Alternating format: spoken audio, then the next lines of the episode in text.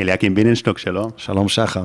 לפני שאני אציג מי אתה, מה אתה עושה ועל מה נדבר הפרק, אני רוצה לפתוח עם סיפור של איך הכרנו. אז לפני חצי שנה בערך, לנה, בת הזוג שלי, עברה ניתוח.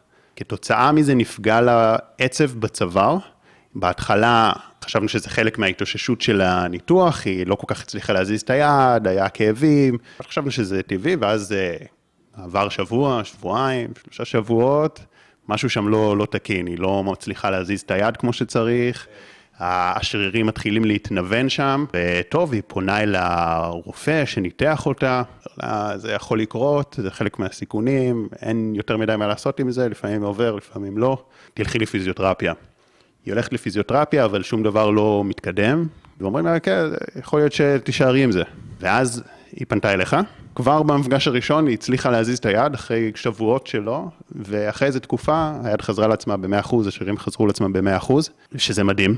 ואני יודע שיש לך עוד הרבה מאוד uh, סיפורי הצלחה כאלה, ואני יודע גם מלנה וגם ממה שקלטתי ממך באנרגיה, שאתה באמת מהאנשים שנותנים הכי הרבה ל...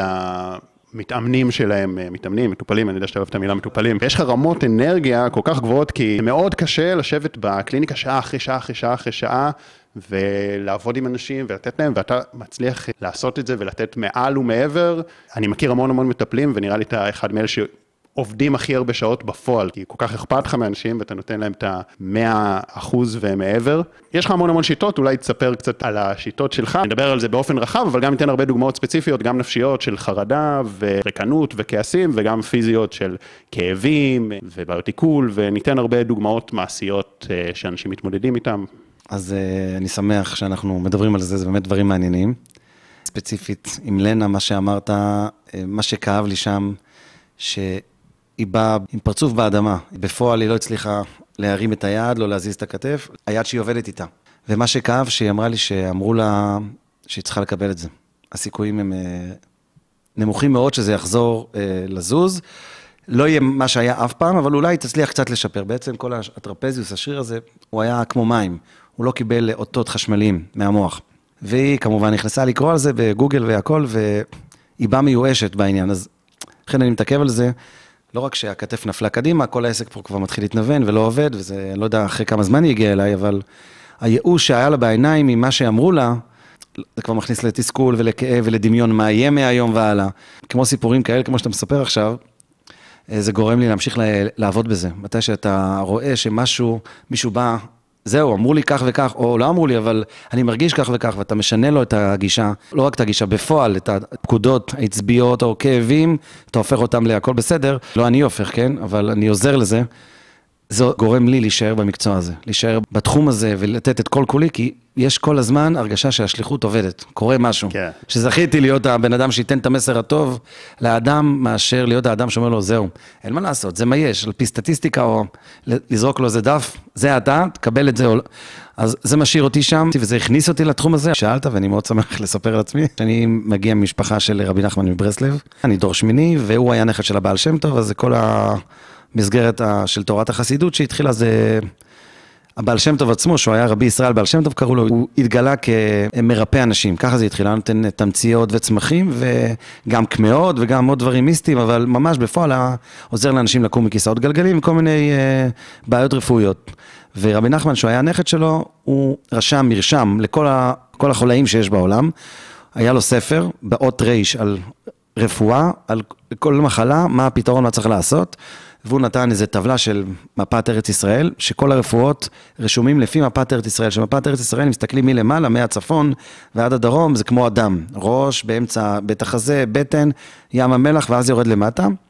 והוא דיבר הרבה על רפואות, ואחרי זה הוא דיבר נגד רופאים, אז בזמנו הרופאים לא ידעו בדיוק אנטיביוטיקה, אסתטיקה, אה, זיהומים, לא ידעו כל מיני דברים שגרמו להרבה אנשים אה, לאבד את עולמם, אז הוא דיבר נגד רפואה, נגד רופאים שלא יודעים בטוח מה הם עושים וכן הלאה, אבל הוא עצמו דיבר על זה שהוא רוצה לתת רפואה ורוצה לתת דברים.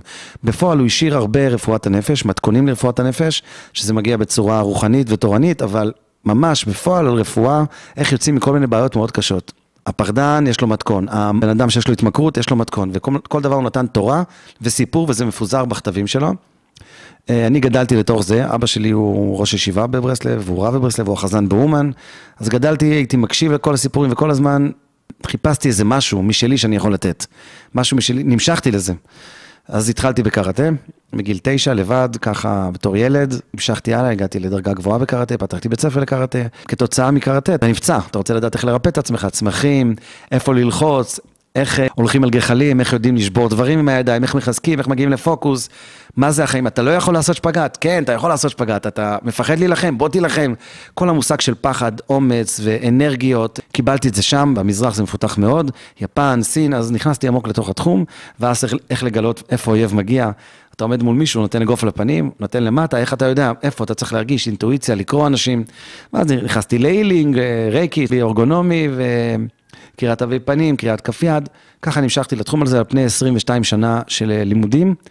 כל פעם שמעתי משהו מעניין שיש, הלכתי ועשיתי אותו כמה פעמים, אחרי זה היה NLP, רפואה סינית, טווינה, שיאצו, דיקור, כמה סוגי דיקורים. לאט לאט הבנתי שאי אפשר משהו אחד, אלא אם כן אדם אוהב את מה שהוא עושה והוא נותן, אה, מספיק לו. אני, זה לא הספיק לי משהו אחד, אני הבנתי כך. הבנתי שאני רוצה להגיע לשורש, אני רוצה להגיע לפתרון, ואני רוצה גם לגרום לאדם שהגיע עם בעיה, לא להוציא אותו למה שהוא היה לפני זה, להוציא אותו מהחדר, שהוא יהיה הרבה יותר ממה שהוא היה. זאת אומרת, לגלות לו שבכלל זו הזדמנות, בגלל שיש לך משהו, איסורים, זה מסר, יש לך פה מסר, שאם אתה הולך לרופא והוא נותן לך תרופה, בעצם סתמת את המסר, כאילו אמרת לשליח, לדבר שהביא לך מכתב, אמרת לו, תודה רבה, לא צריך. הלכתי לרופא, הוא נתן לי כדור, וחייבים את הרופא, וחייבים להיפטר מדלקות, וחייבים אה, אה, מחלות להשתמש ברפואה קונבנציונלית, שלולי זה אז אנשים היו נעלמים פה מהעולם, אבל את המסר ואת ההזדמנות גם חייבים לתת לה צ'אנס וסיכוי, למה זה הגיע, אה, ולא רק כתוצאה ממה זה הגיע. זאת אומרת, יש לנו היום ברפואה האלטרנטיבית את הרעיון, מה הסיבה שזה הגיע. זאת אומרת, בואו נסתכל, יש כאבים אה, בבית החזה, מה הסיבה? סיבה ותוצאה, ולא רק לתת תוצאה כמו רפואה קונבנציונלית, אלא סיבה, מקור, אפשר ללכת עוד אחורה, סיבה נפשית, סיבה רגשית, והבנתי שאני רוצה בכלל לנצל את הבעיה, כי מישהו דפק לי בדלת, מישהו דפק לי בקירות הלב וקירות המוח, ואומר לי, תקשיב, יש לי משהו מיוחד בשבילך. אם לא תקשיב, אני אדגדג אותך, ואם לא, אני אעקוץ אותך, ואם לא, אצוות אותך, ואם לא, אכה בך, ואם לא, אני אגרום לך להיות משותק. אז אדם שהוא משותק מ... מפחד, התקשרו אליו אנשים והפחידו אותו. אה, בשכונה מישהו הפחיד אותו בתור ילד לרדת למטה, הבריון השכונתי. הוא יכול לעבור דירה, כמו רפואה קונבנציונלית, כמו כל רפואה, ולפתור את הבעיה. וזהו, תגור בשכונה נעימה. אבל הייתה לך הזדמנות להבין שחולשה מסוימת בך, אם אילו היית מתקן אותה, אילו היית משפר אותה, היית נהיה אדם שיכול גם להשפיע על אחרים איך לצאת מהבעיה ולא רק על עצמך, ובהמשך החיים היית מתקדם לעוד דרגה מעל, כי זה לא מספיק לצאת מהפחד. עכשיו בוא נעלה לעוד משהו. אז אנחנו חייבים גירוי ותגובה. גירוי לפעמים מגיע מאירוע חיצוני. הוא נתקע במעלית, המעלית עשתה זעזוע, המטוס עשה כיס אוויר. אל תנסה לפתור את המטוס, זהו, אני רוצה מהיום לטוס במטוסים, יש לך איזה רופא, יש לך איזה מרפא, איזה מטפל, לא, זו הזדמנות לגלות משהו. המסר הזה חייב להיות לטובתנו, כי הכל פה בסוף לטובתנו, לפעמים רואים את זה רק אחרי 20, 30, 40 שנה, לפעמים אחרי כמה מאות שנים. אבל את המסר, אני הבנתי שחייבים להגיע אליו מעבר להגיע לסיבה. מעבר להגיע לסיבה נפשית, מי פגע בך, ובוא נגיע אחורה לפני כמה שנים. מה, וחייבים להגיע למסר אישי לכל אחד. לא המסר שלי, כאליאקי, מה אני חושב שזה הגיע לאדם, בתור מאבחן. מה המסר שלו צריך להיות מאוד חכם, אומר רבי נחמן, לא לייעץ עצות מה... מהעין שלי, אלא לייעץ עצות מהלב שלי. הלב שלי רוצה לקבל את העצות, כמו שאני אוהב, אחי, את עצמי, לקבל משהו שמתאים לי, תן להוא מולך לקבל את המשהו שמתאים לו.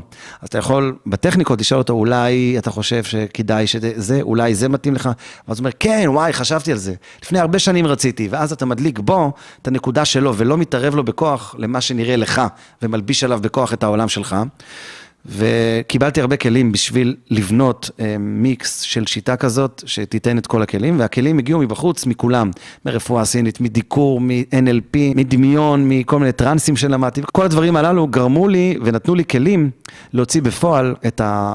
רבי נחמן, את הרעיון, איך להגיע לתעצומות נפש, איך להגיע לזה, זה נתן לי ממש את כל הכלים. זאת אומרת, בלעדי זה הייתי קורא לזה כתורה רוחנית, איך להתקרב לאלוקים ולהיות יותר צדיק, להיות אה, מידות יותר טובות ויותר נעים, אבל לא הייתי יודע בפועל, אה, אדם שמפחד ממעלית, אדם שמפחד מנחשים, אדם שנפגע ממישהו, איך, מה, מה לעשות איתו בדיוק? להגיד לו, מה, תלמד תורה? כאילו, הוא לא דתי, הוא, הוא לא יהודי.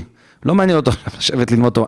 איך אתה מביא את הרבי נחמן לכולם, איך אתה מוריד את זה בפועל? פרקטי, בתכלס. אדם שסובל מכאב מסוים. אל תגיד לו, זה כתוצאה, כי נפגעת, כי לקחת ללב, כואב לו הראש. אז איך אני מוריד את זה לפרקטי? זה בזכות כל הכלים ה... שלמדתי במשך השנים. אז מגיע בן אדם עם כאב ראש, או עם כאב גב, או עם כאב בטן, או בעיה פיזית אחרת, מה עושים? אז קודם כל אני פותר לו את הכאב ראש, קודם כל שנוכל לדבר איתו. כמו שאמרת, אני מאבחן, אני מאמן, ואפשר לקרוא לזה, אני לא אוהב לקרוא לזה, אבל קוראים לזה טיפול, אז נקרא לזה טיפול. אז אבחון, אימון וטיפול. מבחינתי אני רוצה יותר שהכל יהיה אימון.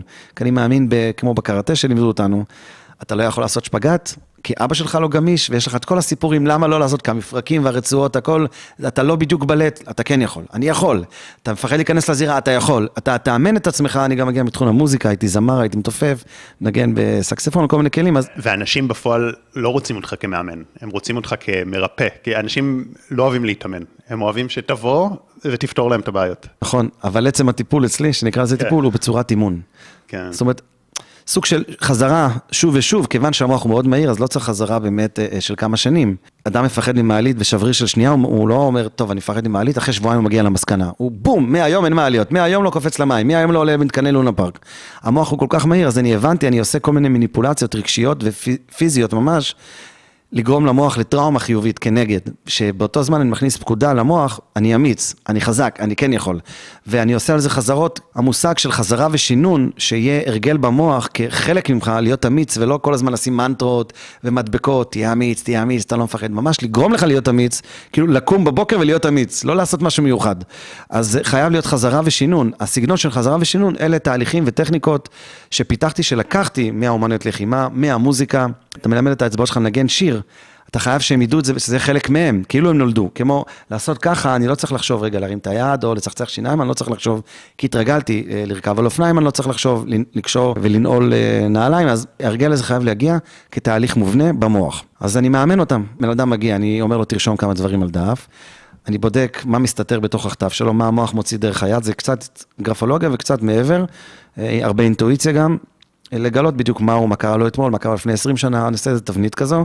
לא חייב להיות צודק תמיד, אני פשוט רוצים לעזור לאדם, לבנות, תגיד לי, יכול להיות שכך וכך קרה לך בכיתה, פלוס מינוס באזור זה וזה, ואז אני נעזר גם בקווים של כף היד, זה נקרא כירולוגיה ותווי פנים, אני יכול לעשות אבחון לשון, רפואה סינית, לראות איזה איבר קשור לאותו אירוע, כתוצאה ממה נחלש אותו אזור. ואז אני מציע לו אמ, את שיטות הטיפול שאני משתמש, ואם הוא לא אוהב דיקור, אז אני יכול לעשות לחיצה במקום לשים מחט. אם הוא לא אוהב לחיצה ולא אוהב דיקור, אני יכול לעשות דברים אחרים, מתיחות. נכנסתי המון דברים מאומנויות לחימה, המון טכניקות של להיפטר מפחדים, כמו נפילות לאחור ולהשליך את עצמך ולסמוך. טריק אחד לפחד זה אמ, לא לנסות לברוח ממנו ולא להיות נגדו. כי הפחד זה סוג של ביטוי, זה כמו תבלין שלנו. זה נכון שאם לקחת הרבה מלח בפה זה מעצבן אותך, אבל אם תאכל צ'יפס בלי מלח ואתה אוהב מלח, זה גם יעצבן אותך. זאת אומרת, אנחנו לא, לא נגדו, לא לבזבז אנרגיה לנסות לברוח ממנו, לא, להירגע ולנשום זה בעצם תן לי להירגע מהפחד, הפחד הוא אתה. זה דמיון שלך, זה סרט, אתה יכול להקרין לעצמך סרט מפחיד, אתה יכול להקרין סרט לא טוב, אז קודם כל לא לריב איתו, אלא להבין שזו עוצמה שאתה הולך לנתב אותה בתקופה הקרובה להיות אמיץ. כי אתה רוצה להיות אמיץ, כל פחד. פחד זה רק מהעתיד, אנחנו מדברים, נכון? חרדה זה יכול להיות כתוצאה מכל מיני דברים, אה, טריגרים שהדליקו אותה, חוזרת ונשנית. פחד זה כל מיני דמיונות עתידיות. מפחד אה, לעמוד מול כנף, או אפילו לחץ כלכלי כזה. לחץ כלכלי זה כבר יותר אה, מחשבה, זה יותר דאגות. זאת אומרת, אתה מכניס את זה יותר למחשבות טורדניות כאלה. מחשבות טורדניות, או לופ כזה שחוזר ו- ו- וחוסר פוקוס כבר, הוא לא עם עצמו, עם ה... הוא משקה את הפחד. אה, בוא נדבר על פחד, על התקף רגע, התקף פאניקה, בוא נקרא לזה. זה יכלול חרדה, זה יכלול דאגה, זה יכלול ככה בכללי. מה שאני מציע לעשות זה לעשות תרגיל משולב, שיגרום למוח להתעייף, כי המוח לא יכול להיות בפוקוס על כמה דברים, וביחד. כתוצאה מזה פותחו כל מיני שיטות, כמו EMDR, לגרום למוח לפרק הקשר בין ראייה לבין אירוע וכן הלאה והלאה. הרעיון מאומניות לחימה, מה שלקחתי, שבן אדם שעושה הליכה כל לילה בשביל להרגיש טוב, הוא עדיין יכול ללכת עם המחשבה של העצבות שלו. גם ריצה, יש לו עדיין זמן לחשוב על הבעיה שלו. זאת אומרת, הוא סיים את הריצה, הוא סיים את ההליכה, אבל הוא הלך עם הפחד, עם הדאגה, שעה, התאמנת שעה, התאמנת שעה ביחד איתה, אז נתת גם לה כוח. נתת לה ויטמינים, היא חזקה מאוד עכשיו. לדוגמה, באומניות לחימה, שאני עומד מול יריב, אני לא יכול לחשוב על החשבון בנק שלי, או על הפתק המפחיד שמישהו רשם לי איום. כי אני עומד מול עכשיו מול מאיים שעומד מולי. ואני לא יודע אם הוא ייתן לי גובה פנים, או ייתן לי בעיטה למטה. אז אני מאוד מאוד מאוד טרוד ופוקוס, האם זה למעלה, האם זה למטה, האם זה מפה, האם זה משם, האם זה סיבוב, האם זה הגנה, האם זה התקפה, המוח מתפוצץ. ביד ימין מבקשים לך לעשות ככה, יד שמאל מבקשים לך לעשות ככה. גם שחייה, זה לא מספיק בשביל להיפטר מחרדה ודאגה. אני מדבר עכשיו על תנועות פיזיולוגיות שמעוררות את המוח. אז מה שאני מציע, ככה במהירות, זה פשוט לעמוד, ללכת הלוך חזור, תוך כדי הזזת הראש מצד ימין לשמאל. אני אראה את זה ככה רגע. וללכת. זה מאוד קשה, תנסו את זה. ותוך כדי לומר לעצמכם, זה נקרא אוטוסוגסטיה, לומר משפט כמו מנטרה כזאת שהמוח ינהל על זה, וזה מאוד חשוב, כי אז אתה גם מרוכז ביצורי מילים. פלוס להזיז את הראש, פלוס ללכת. אפשר להוסיף ידיים וסיבובים, זה מאוד קשה. מה שאדם אמור לומר לעצמו, אה, בלשון זכר או נקבה, אני יודע, אני יודעת שמה שאני חווה כרגע או חווה זה זמני, בעוד כמה רגעים זה ילך וייחלש מרגע לרגע, יותר ויותר, ואני אחזור להרגיש הכי טוב כפי שמגיע לי, כפי שהייתי תמיד. תוך כדי הזזת הראש, מצד לצד, ולהמשיך ללכת.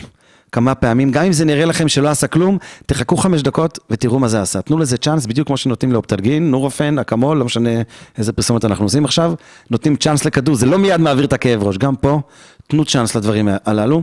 אתה אומר, זה עובד די מיידית. זה עובד מיד, זה מאוד קשה לעשות את זה. אם עושים את זה כמה פעמים, שובר את האסטרטגיה הפנימית של להיכנס לחרדה? לאט לאט אתה מאמן את עצמך לשליטה, כן. כאילו יש במוח איזה אוטומט, ואתה בעצם שובר למוח שלך את האוטומט, אתה שובר את ההרגל. גם, ואתה לוקח פה פיקוד. יש התקפה, אתה יכול לקפוא במקום, ואתה יכול לעבוד אצל החרדה, ולהשקות אותה, ולקרוא על זה, מה אני עושה, ואיך יוצאים, ולקנות ספרים לצאת. באותו רגע שאתה בהתקף, אתה לא יכול לעשות כלום. אז, אז, אז אתה אומר לעצמך, אני כן יכול לעשות, הנה אני עושה משהו. האמת שחלק מהעניין עם חרדה זה הפחד מהפחד, כי בן אדם נכנס גם. לזה, ואז הוא אומר, אני לא, איך אני אצא מזה, ומה יהיה לי, ומעצם זה שהוא יודע, אני יכול להתמודד עם זה, כבר הורדת את זה ב-50 אחוז, אפילו יותר, רק מעצם זה שיש לו את המסוגלות העצמית. אני רוצה להראות נקודות לחיצה, נקודות עיסוי. שאפשר אה, פשוט אה, לעשות את זה לבד, אדם לעצמו, שזה שולח ישר הנחיות של רוגע לאזור הלב, לתוך מחזור הדם. בעצם פחד אה, מופרש בגוף אנדרנלין, אנדרנלין וקורטיזול. מופרש מיותרת הכליה, מפוזר במערכת הדם, ועכשיו הבן אדם מפוצץ באנרגיה. מה עכשיו לנסות להירגע, מדיטציות? יש עכשיו, ברעיון הוא אמור לרוץ, כמו שאני אוהב לומר לאנשים, כנסו לחדר, תרקדו חמש דקות, המפלס של הדופק יעלה ואז הוא ירד בחזרה. מערכת סימפתטית, פרסימפתטית, מי שירצה יקרא על זה. אז אנחנו לא יכולים לעמוד, ויש לנו אנרגיה עכשיו, מה לנסות להירגע? יש לך אנרגיה. כמו שאתה קיבלת מתנה ואתה כל כך מאושר, ואתה שמח, ואז אומרים לך, עכשיו תירגע. מה תירגע? אני שמח. אז מבחינת המוח, ההתרגשות והפחד, זה יכול להיות פחד חיובי. אני מפחד לעלות לנאום בפני עשר אלף, או להדליק משואה עכשיו, שזה ממש מעולה בשבילי, עדיין אני מפחד, המוח לא מעניין אותו, כי יש התרגשות, מפוזר בגוף דם. אז כשאני רוצה להרגיע את עצמי, אני רוצה להראות כמה נקודות לחיצה, לחמם את הידיים. יד ביד, אנחנו מייצרים חום, כי הגוף אוהב חום, כי היינו ברחם בחום, אנחנו חייבים לגעת בעצמנו כן. עם חום. אתם יכולים לראות את זה ביוטיוב, אבל גם אליקים יתאר את כן. נקודת הלחיצה אם אתם לא ביוטיוב. נשתדל כמה שיותר כן. לתאר, כאילו זה ברמה של אה, ראייה. כן, ואתם גם יכולים להיכנס ל... לחמם כף בכף, שוב, קודם כל אנחנו לוקחים שליטה עכשיו בעצמנו, זה, אני עסוק עכשיו בפעולה. אחד, חיממתי. הדבר השני, אני אראה את הנקודות, ואז אני אראה מה לעשות. הנקודה הראשונה היא בערך שלוש אצבעות שלכם ממפרק כף היד, זה המרחק. ממפרק אתם מקפלים את היד, שמים שלוש אצבעות, אתם תגיעו לבין שני גידים. זו נקודה אחת. הנקודה השנייה היא ממש במפרק, בקו של הזרת. בקצה של הזרוע מבפנים. הנקודה השנייה היא שוב בין שני הגידים. הנקודה השלישית היא בקו של האגודל. אם אתם לא רואים, אז איפה שאתם לובשים שעון בערך, קחו אותו הכי קרוב עד שתיתקעו במפרק של היד, שעון או צמיד. זה האזור. עכשיו מה שאתם עושים זה ככה, אתם לוקחים את האגודל ואת האמה, או אגודל ואצבע, מה שנוח לכם, אתם מכניסים את פרק כף היד בין שתי האצבעות, כאילו האצבעות שלכם עכשיו נהפכו להיות שעון או צמיד. אתם מקיפים את פרק כף היד ומתחילים לסובב את כף היד שלכם כך שיהיה חיכוך בתוך האצבעות שלכם. כמו שאנחנו מנסים אה, להכניס בורג לדיבל. חזק יותר, חזק יותר, חזק יותר, חזק יותר, אותו דבר בצד שני. אני מראה בצד אחד.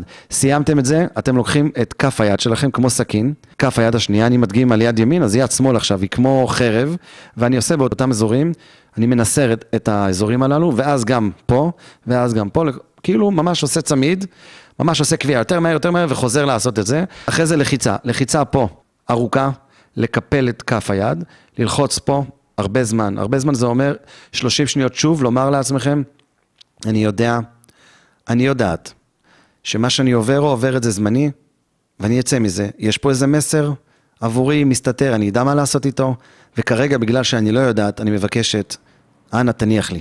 מהדבר, או מהמסר, או מה... המוח שולח אותות, תניח לי עד שאני אדע, כרגע אין לי בדיוק מה לעשות עם זה, אני רוצה להרגיש טוב, מגיע לי להרגיש טוב, וזה חולף מרגע לרגע. אותו דבר, ללחוץ בנקודה הזו, אותו דבר, ללחוץ בנקודה הזו, ללחוץ בנקודה הזו, ואז עוד פעם, ושוב ושוב. אנשים יקרים, מיד נמשיך בפרק. רק רציתי לספר לכם, שאם אתם אוהבים את הפודקאסט, אני מזמין אתכם להצטרף בחינם אל קבוצת הוואטסאפ הסגורה, שבה אני שולח פעם בשבוע משפט השראה, פלוס תוכן מעצים ואיכותי. קישור ההצטרפות נמצא בתיאור למטה. וגם מזמין אתכם לעקוב באינסטגרם ובטיק טוק, שם תוכלו למצוא סרטונים ממוקדים וככה לצרוך תוכן משמעותי שתורם להתפתחות שלכם באופן יומיומי. ואם גם בא לכם לשתף את הפרק בסטורי ולתייג אותי, תדעו שאני תמיד משתף גם אצלי, ואני מאוד מעריך ומוקיר את השיתופים שלכם. זה עוזר לי להגיע לעוד אנשים ונותן לי מוטיבציה להמשיך להשקיע ולייצר את התכנים הכי איכותיים שאני יכול. מודה לכם על ההאזנה והתמיכה, ואנחנו ממשיכים. אתה יודע, אני רוצה להגיד לך משהו על זה. כי נתת פה כמה טריקים מאוד פשוטים, זאת אומרת, כמה זמן לוקח ליישם אותם? שתי דקות, אולי חמש דקות, לא יותר מזה. וזה יכול להעביר לבן אדם אה, חרדה. אמנם, נכון, זה לא הפתרון השורשי, אבל, אבל לא תמיד, אנחנו באופן כללי לא תמיד עובדים מהשורש, אנחנו צריכים גם איזושהי תרופה מיידית. ועדיין, אני חותם לך שרוב האנשים ששומעים את זה ויש להם חרדה לא יעשו את זה. אנשים מחפשים את הפתרון הכי הכי הכי קל, אפילו שנתת פתרון כל כך קל, לא יעשו את זה. על אחת כמה וכמה, רוב האנשים לא יבואו וממש ייכנסו כדי לעבוד, כמו שדיברנו לפני, מהכי מהשורש. אגב, גם לנה, נגיד, שפתחנו עם הסיפור שלה, אני חושב שרוב האנשים, ושמענו עוד אנשים אחר כך שקרה להם מקרה דומה, הם פשוט יוותרו, הם פשוט יוותרו. כי נכון שהיא הלכה לטיפול ואתה עזרת לה, אבל גם ללכת לטיפול שבוע אחרי שבוע, זה דורש זמן. מה אפשר לעשות עם, עם הבן אדם שאין לו את האנרגיות האלה אפילו לעזור לעצמו? אני לא מדבר אפילו על עבודה סופר מהשורש, אפילו הדברים הפשוטים. בגלל שהזכרת את לנה, זה חשוב רק לציין לטובתה, אם היא תראה את זה, כן. אני אשמח, שהיא באמת מהטיפוסים שלא מרימים ידיים, שזה מאוד חשוב. בשביל שאדם יהיה כזה, אז הסביבה צריכה לתמוך בו להיות כזה. יש כאלה שבוחרים לא להיות כאלה ומרימים ידיים. היא לא הרימה ידיים, זה גם זה שהיא הגיעה וגם נתתי לה תרגילים בבית שהיא עשתה, והרבה דמיון. זה לנתק מה שהרופאים אמרו לה, מה שהפיזיותרפיסט, ש, שכנראה עשה את הכי טוב שלו, אמר לה, גברת, אין פה חשמל, אז היא צריכה גם לנתק את מה שהוא אמר, ולבנות אמונה חדשה. זכותי להירפא, וכמו שנולדתי, אני חוזרת להיות, והיא מייצרת מחדש אהבה ולא שנאה. כי כאילו הגוף, אני שונאת אותך, המוח שלי, למה אתה כזה?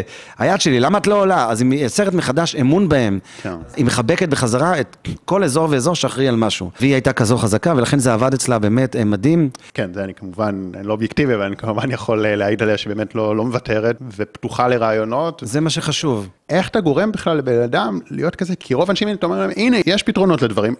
חלקם ממש קלים, אפילו חמש דקות, למרות שאני חותם לך שרוב האנשים לא יעשו אפילו את החמש דקות, חלקם פתרונות יותר שורשיים, אז הם לוקחים לא חמש דקות, אלא תהליך יותר ארוך.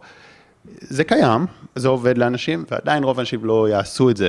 אפילו אם תבטיח להם חיי נצח, רוב האנשים לא יעשו את זה. מה שכבר ציינת, זו הזדמנות. חייבים לומר שמה שהראיתי, זה באמת לחרדה אקוטית, חרדה שעכשיו תוקפת אותנו. יש חרדות ככה פסיביות, אה, כרוניות, לאט לאט, זה יותר דאגות, ואני מדבר שהתרמוסטט עלה, זה יותר לתרמוסטט שעלה כרגע, אני לא דיברתי, קחו תעשו את זה וככה יוצאים מחרדה. ככה יוצאים מהתקף חרדה, חדרי כושר, הרבה אנשים שעושים מנוי, באים לשם בעיקר בשביל לראות, להסתכל במראה, לא, אני, הרבה, לא יכול להגיד הרבה, אבל אנחנו מכירים, אני מכיר גם את עצמי, שעשיתי מנוי לחדר כושר ולא היה לי כוח ללכת פתאום, כי היה לי משהו יותר חשוב, אז אני מאמין שהרבה אנשים מתחייבים למשהו ולא כולם יכולים לכל ההתחייבויות שלהם. אותו דבר, כשמגיע לנו, אנחנו הולכים לרופא שיניים, רובנו, כשיש חור, זה כואב מאוד. כואב, כן. אז בנפש, כיוון שאין כאב, אנחנו לא מזהים שזה הולך להיות, נלך לטפל כשזה משבית אותנו, שזה גורם לנו לרדת בתפוקה, בעבודה, ועוד רגע אנחנו נהיה בבית. זה הרבה מהאנשים. אני לא מכיר מספיק אנשים שהם באים באופן קבוע, תקשיב, אני רוצה להשתפר בזה ובזה בשנה הזאת, אני רוצה להיפטר מכעסים, רוצה להיפטר מקינה, רוצה להיפטר מ... לא מכיר הרבה כאלה שזה סדר החיים שלהם, שכמו שהולכים לאימון חדר כושר, באים לפה. אבל מגיעים כשכואב. אלה שגם כואב להם לא מגיעים, אז באמת יש דרדור, ואז הם, כשהם מגיעים כבר, לפעמים כל כך קשה, כי האמון שלהם הוא, הוא שואף לאפס, והאמון בך, האמון ב, ב, בשיטה, האמון בעצמם שיכול להיות משהו. אז אדם שסובל מהתקף חרדה והוא רוצה להיפטר מזה באמת, הרעיון זה לחזור לפעם הראשונה ולראות מה קרה שם, ולסדר בפעם הראשונה משהו, כי כל השאר הדברים... זה כבר טריגרים שעובדים כתוצאה מהפעם הראשונה. הרי לא נולדנו עם פחדים ולא נולדנו עם חרדות. היינו ילדים חמודים שמוכנים לעשות הכל, לא מפחדים. צועקים באמצע הלילה, בוכים באמצע הלילה, עד שלאט לאט צועקים לנו, לא יפה, השכן אה, מפריע לו לישון. לאט לאט כל אחד והפילטרים שלו, הם החורים הגדולים ביניהם, קיבלנו אינפורמציה שאנחנו אמורים להיות סינתטיים יותר, ואנחנו שומרים על עצמנו יותר ויותר, אבל זה לא הטבעי שלנו. הטבעי שלנו זה להיות כמו אדם שנולד בג'ונגל. צועק, בוכה, תינוק רוצה אימא, אוכל. ככה היינו קטנים, גיל שנתיים. אז בוא נדבר על האנרגיה, כי זה משהו שמאפיין אותך. יש לך אנרגיה גבוהה. אני מניח שהרבה מזה זה מהשליחות שלך, שאתה באמת פועל משליחות, ואז זה נותן לך את הכוחות לעזור לאנשים, וזה, אני לא מכיר הרבה אנשים שמסוגלים לעשות את זה, אני מכיר הרבה מטפלים, אבל לכולם יש את הגבול של כמה שעות קליניקה הם יכולים ביום, עד שכאילו, די, הם צריכים את... ואתה יכול כל היום להיות בקליניקה. מה הסוד לאנרגיה? אני מניח שזה לא יהיה משהו כזה פשוט, כן? כי זה, זה הרבה דברים. אבל מה, בן אדם שמרגיש עייפות, בן אדם ש... שמרגיש ריקנות כזאת, מה... אז אני יכול לדבר רק מהרמה האישית שלי. חוסר חיוניות. כן, כן. מה הרמה האישית, כי כל אחד משהו אחר ממלא אותו. אני מאמין שיש עוד, עוד אנשים שכנראה כיף להם בקליניקה ויכולים להיות שם. כן. קודם כל, מה שממלא אותי זה, ו, ושוב, זה אני, אני לא יודע אם אחרים יעשו את זה, אם זה ייתן להם את מה שהם צריכים, אבל לי זה עובד ככה.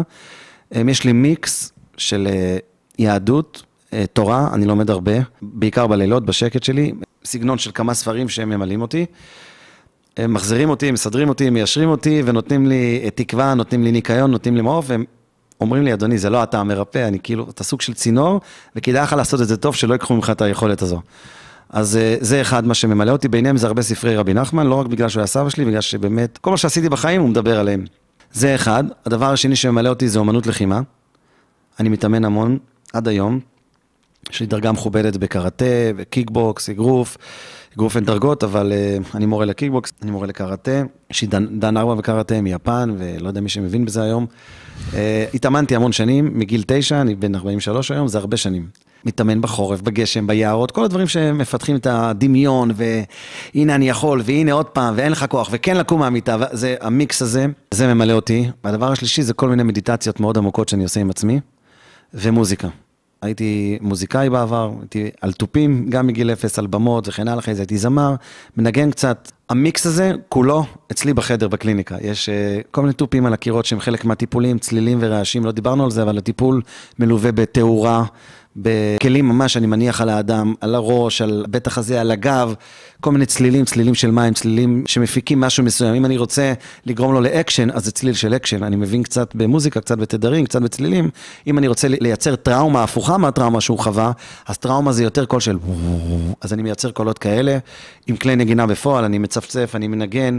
זה לא שירים, אבל זה מוזיקות ביחד עם תאורות, כמו ששמים, הבנתי, של התרנגולים. תרנגולות, יותר נכון, אה, שמים להם תאורה שהם ידמיינו שזה יום, בשביל שיטילו שוב ביצים ושוב ביצים, ועובדים עליהם, עובדים על המוח.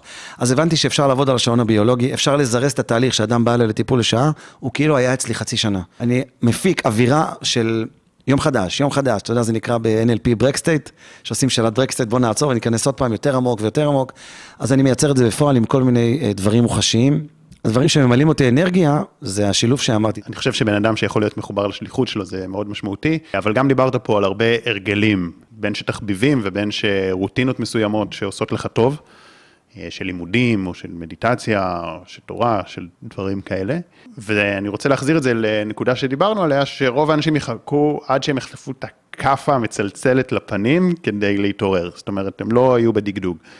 אז מה יכול לתת לבן אדם את הכוח לפתח הרגלים חיוביים כאלה עכשיו, ולא לחכות? אני מציע בדיוק מה שהתורה מספרת. התורה בספר הראשון, בכלל, בכללי של התורה, ספר בראשית, הוא נותן את המתכון, הוא נותן סיפורי האבות, סיפורים של עשיו, של יעקב, של יוסף. והתורה לא באה לספר סתם סיפורים, היא מספרת על חלומות של יוסף, על חלום של יעקב, על הסולם, הוא עולה ויוסף חולם שהוא מלך. אז אני מבקש ומציע מכולם, אפילו מתחנן, תחזרו להיות ילדים. תקראו ספרים שקראתם בילדות, לפני שהיה את כל הבלגן, ממש, חסמבה, לא יודע מה, חמישייה סודית, כל אחד מה שהוא קרא, בדור הזה זה הארי פוטר אולי. תקראו ספרים שבזמן שקראתם אותם, המוח שלכם לא פחד, הייתם בעולם אחר. חוץ מפחדתם מאימא שהיא תקלוט שהאור עדיין דולק בחדר, אבל לא פלאפון, לא סרטונים. לקרוא משהו, אתה מניח שהם קראו ספרים מהילדות. טוב, זה הדורות שכן. אם הדור הזה לא קורא ספרים, אז לכו לאזור ששם היה לכם כיף, זה יכול להיות בעץ מתחת לבית של הסבתא, ותחלמו, תפנטזו מחדש. מה שקורה, לאט לאט אנחנו נהיים ציניים, ולכן אנחנו נהיים קריזיונרים, ורוצים עכשיו מענה. לא, לא, לא רוצה את כל השטויות, תן לי עכשיו מענה לחרדה. תחזרו לחלום, כן תחזרו לתמימות, כי בסוף, גם אם זה שקר התמימות, שם הרגשתם הרבה יותר טוב. עכשיו אתם משקרים את עצמכם שהעולם גרוע והולך להיות חושך ואין תרופה, ו... אז לא משנה מה, איזה שקר, אה, אם זה שקר או לא משנה איזה שקר משרת אתכם. ובעיניי שום דבר שקר, זה איזה מציאות אתה קובע שהיא המציאות העובדתית. זאת אומרת, אנשים מתפכחים במהלך החיים, כביכול הם נהיים יותר ריאליסטים, אבל הריאליסטיות הזאת הורגת אותם. אין לי בעיה שתהיה ריאליסט כלפי חוץ. בפנים תישאר ילד, כי אתה ילד, עובדה, שאנחנו עדיין פגועים, נפגעים ממישהו שקבענו אותו שלוש פעמים והוא הבריז לנו, מה אתה נפגע? תמשיך הלאה, הרי זה כלום לעומת החיים. אם אנחנו נפגעים, סימן שאנחנו ילדותיים. אם אנחנו עדיין כועסים על המורה או המורה מפעם, אז אתם עדיין ילדים. אם עדיין אכפת לכם שהדודה לא החמיאה לכם, אנחנו ילדים. אנחנו ילדים שהחבית החיצונית שאוחזת אותנו, התפתחה קצת, נהייתה גדולה וזקן ואוזניים קצת גדלו אולי. וממשיכים לגדול עד גיל זקנה. אנחנו ילדים, וילד הקטע שלו זה לא לדאוג, לא מחברת חשמל, לא ממה יהיה מחר, הוא דואג מהמכות מחר שיהיה בכיתה. עבר מחר, הסתיים הסיפור. כיף לו, הוא, הוא חי מטיול לטיול, מפורים לפורים. בואו נחזור להיות ילדים. אז פעם ב- תקנו לכם איזה חטיף שאכלתם פעם, לכו לאזור מסוים ותרשמו את החלום. זה אגב לוקח אותנו גם לחשיבת יתר, כי הרבה פעמים מה שמוציא אותנו מהילדות זה חושבים, יש הרבה דאגות, ודברים כלכליים, ודברים רפואיים, והמון עניינים שצריך לסדר, וזה הופך אותנו לרציניים ודאגנים ומבוגרים בנפש. אז... צאו לריצה. חייבים ספורט, אני מבקש מכולם. לא משנה באיזה גיל אתם, גם בגיל 90. יש uh, מועדון גיל המאה בעולם. אנשים שהתחילו להתאמן רק בגיל 90, ויש שם מחליקי קרח ומרימי משקולות בגיל 90, 94, בונים מחדש, שרירים, רקמות, הכל מתחדש. צאו לפעילות שהיא תגרום לכם להרגיש טוב בזמן מסוים, זה לא בצהריים, לא שיש שמש, לפנות בוקר, קומו בשעה מיוחדת שאתם נותנים למוח, זה הזמן שלי לקום, לכבוש את העולם, זה חייב להיות פעילות עצימה. מבחינת בריאותית, הליכה היא הכי טובה, אבל ריצה כמה דקות תגרום לכם לאדרנלין, לפיזור, ממש, זה התרופה מספר אחת. כמובן, אומגה 3, מאוד כדאי לקחת כל אחד שיבדוק לפי הממצאים שלו והרופאים שלו, אבל אומגה 3 מחקרית בעולם.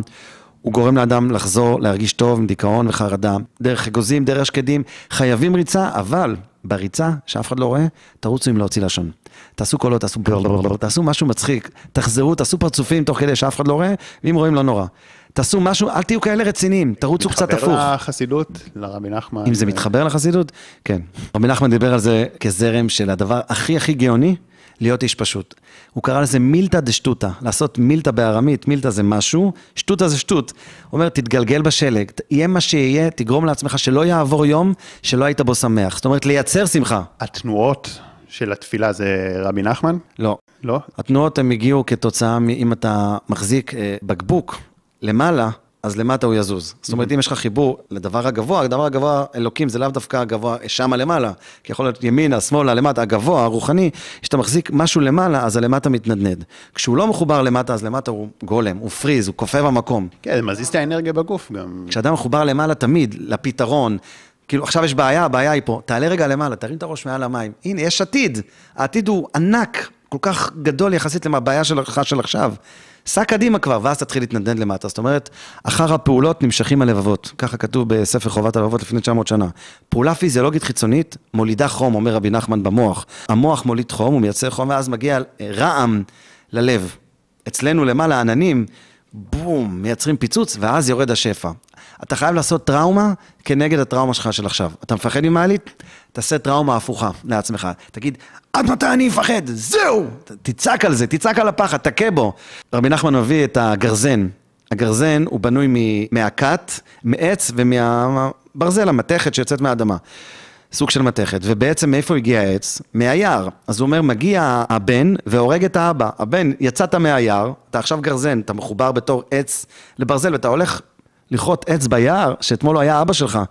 אז זה נקרא מיני ובי, ממנו ומתוכו. מתוכו, הפתרון נמצא בתוך הפחד. הפחד זה עוצמה, פחד זה גרזן, קח את הגרזן ותגע בפחד. תגיד לו, בוא הנה, אני אפרק אותך, מי אתה חושב? טוב, אז דיברנו שמכל הניסיון הזה ומכל השיטות שלמדת והאנשים שעבדת איתם, פיתחת גם אה, שיטה שלך, האימון השביעי. תוכל להרחיב עליה קצת יותר? ייקח לי אה, כמה ימים. אז למקד עליה. כן, אני, אני עובד על זה כבר כמה שנים בשביל להגיע שנייה אחת לפוקוס של אה, איך להציג את זה בבום, בשלוף. שתי מילים, אימון ולא טיפול, ושביעי, כאילו מספר שבע. אז כפי שציינתי מקודם, אני מגיע מתחום אומניות לחימה, מתחום המוזיקה, שהדברים האלה, הביטוי הרציני שלהם זה שוב ושוב, תרגל ותרגל ותרגל ותרגל, תחזור ותחזור, שנן ושנן, איך אמר פעם אה, ברוסלי? תתאמן ותתאמן עד שתמשיך להתאמן.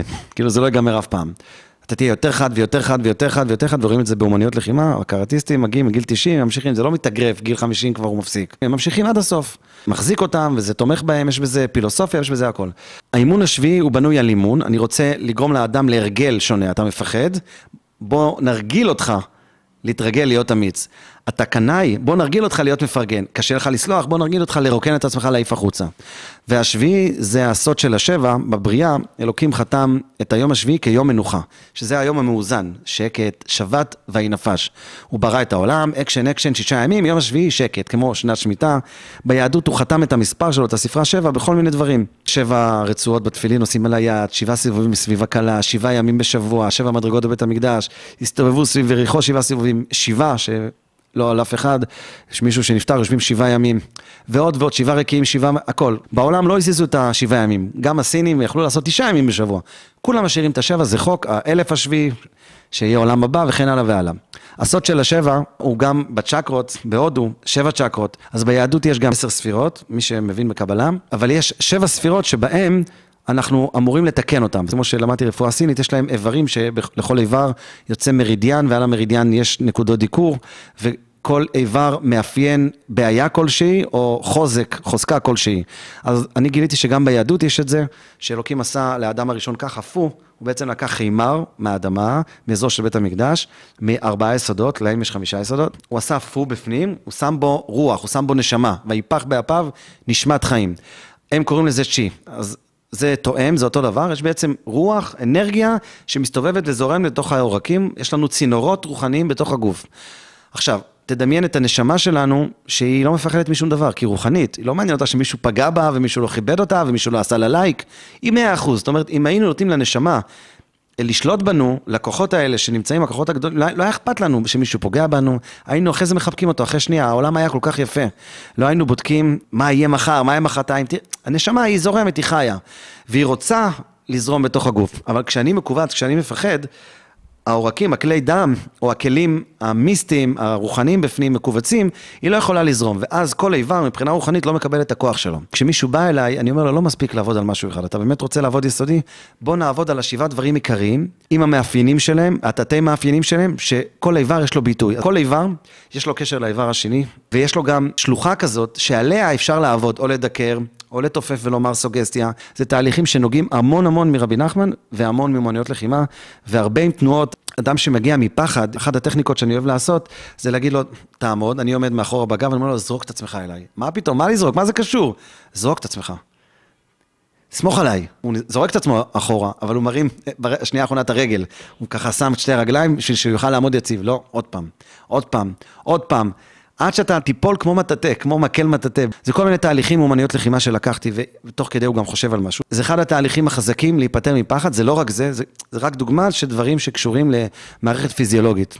לפעמים זה להרים יד, להרים רגל, למצמץ עיניים, זה כל מיני תהליכים שלא למדתי אותם באף מקום, ולמדתי מספיק, יש לי, אמ, לא יודע אם זה יפה לומר ככה, אבל יש לי אמ, מעל 40 תעודות.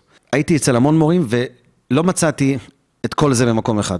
וזה מיקס שלם שהוביל אותי אה, לדמיין ולפתח מה אפשר לעשות עם צלילים, עם תאורה, עם לוחמה, עם מוזיקה, עם תהליכים חשיבתיים, עם מטרות, עם כתיבה. לחסוך לבן אדם זמן ולא לגרום לו להרגיש טוב. לגרום לו להיות מי שהוא אמור להיות, עם, לבצע את השליחות שלו פה. טוב, אז נראה שאנחנו יכולים לדבר עוד שעות על uh, כל מיני שיטות, ואני רוצה לשאול, מה בפועל הבעיות שבן אדם יכול לעבוד עליהן עם השיטות שלך, בקליניקה שלך. כל תחום הכאבים למיניהם, כאבים נפשיים, אם אפשר לקרוא לזה ככה, חרדות, כמו שאמרנו, פחדים, דכדוך, חסימות, אה, בן אדם שנפגע, פגיעות מהעבר, מטרות, פוקוס, ייעוץ, מה אני מתאים, מה אני לא מתאים, מתאימה, רוצה לעשות, מה הכי כדאי, מה לא כדאי, תחום האבחון, בעיות בריאות פנימיות יותר, כמעט כל מה שמעניקים ברפואה הסינית, אני אומר כמעט כי, אתה יודע, זה כולל המון דברים, זה תחום רחב, פנימי, חיצוני ורגשי, נפשי, איך שתקרא לזה. או סתם להיות שמח ואנרגטי, ולזכור שכל כאב מתחיל בבום. כל הולדה, יש בום. אל תבהלו מהבום, אל תפחדו מהחרדה.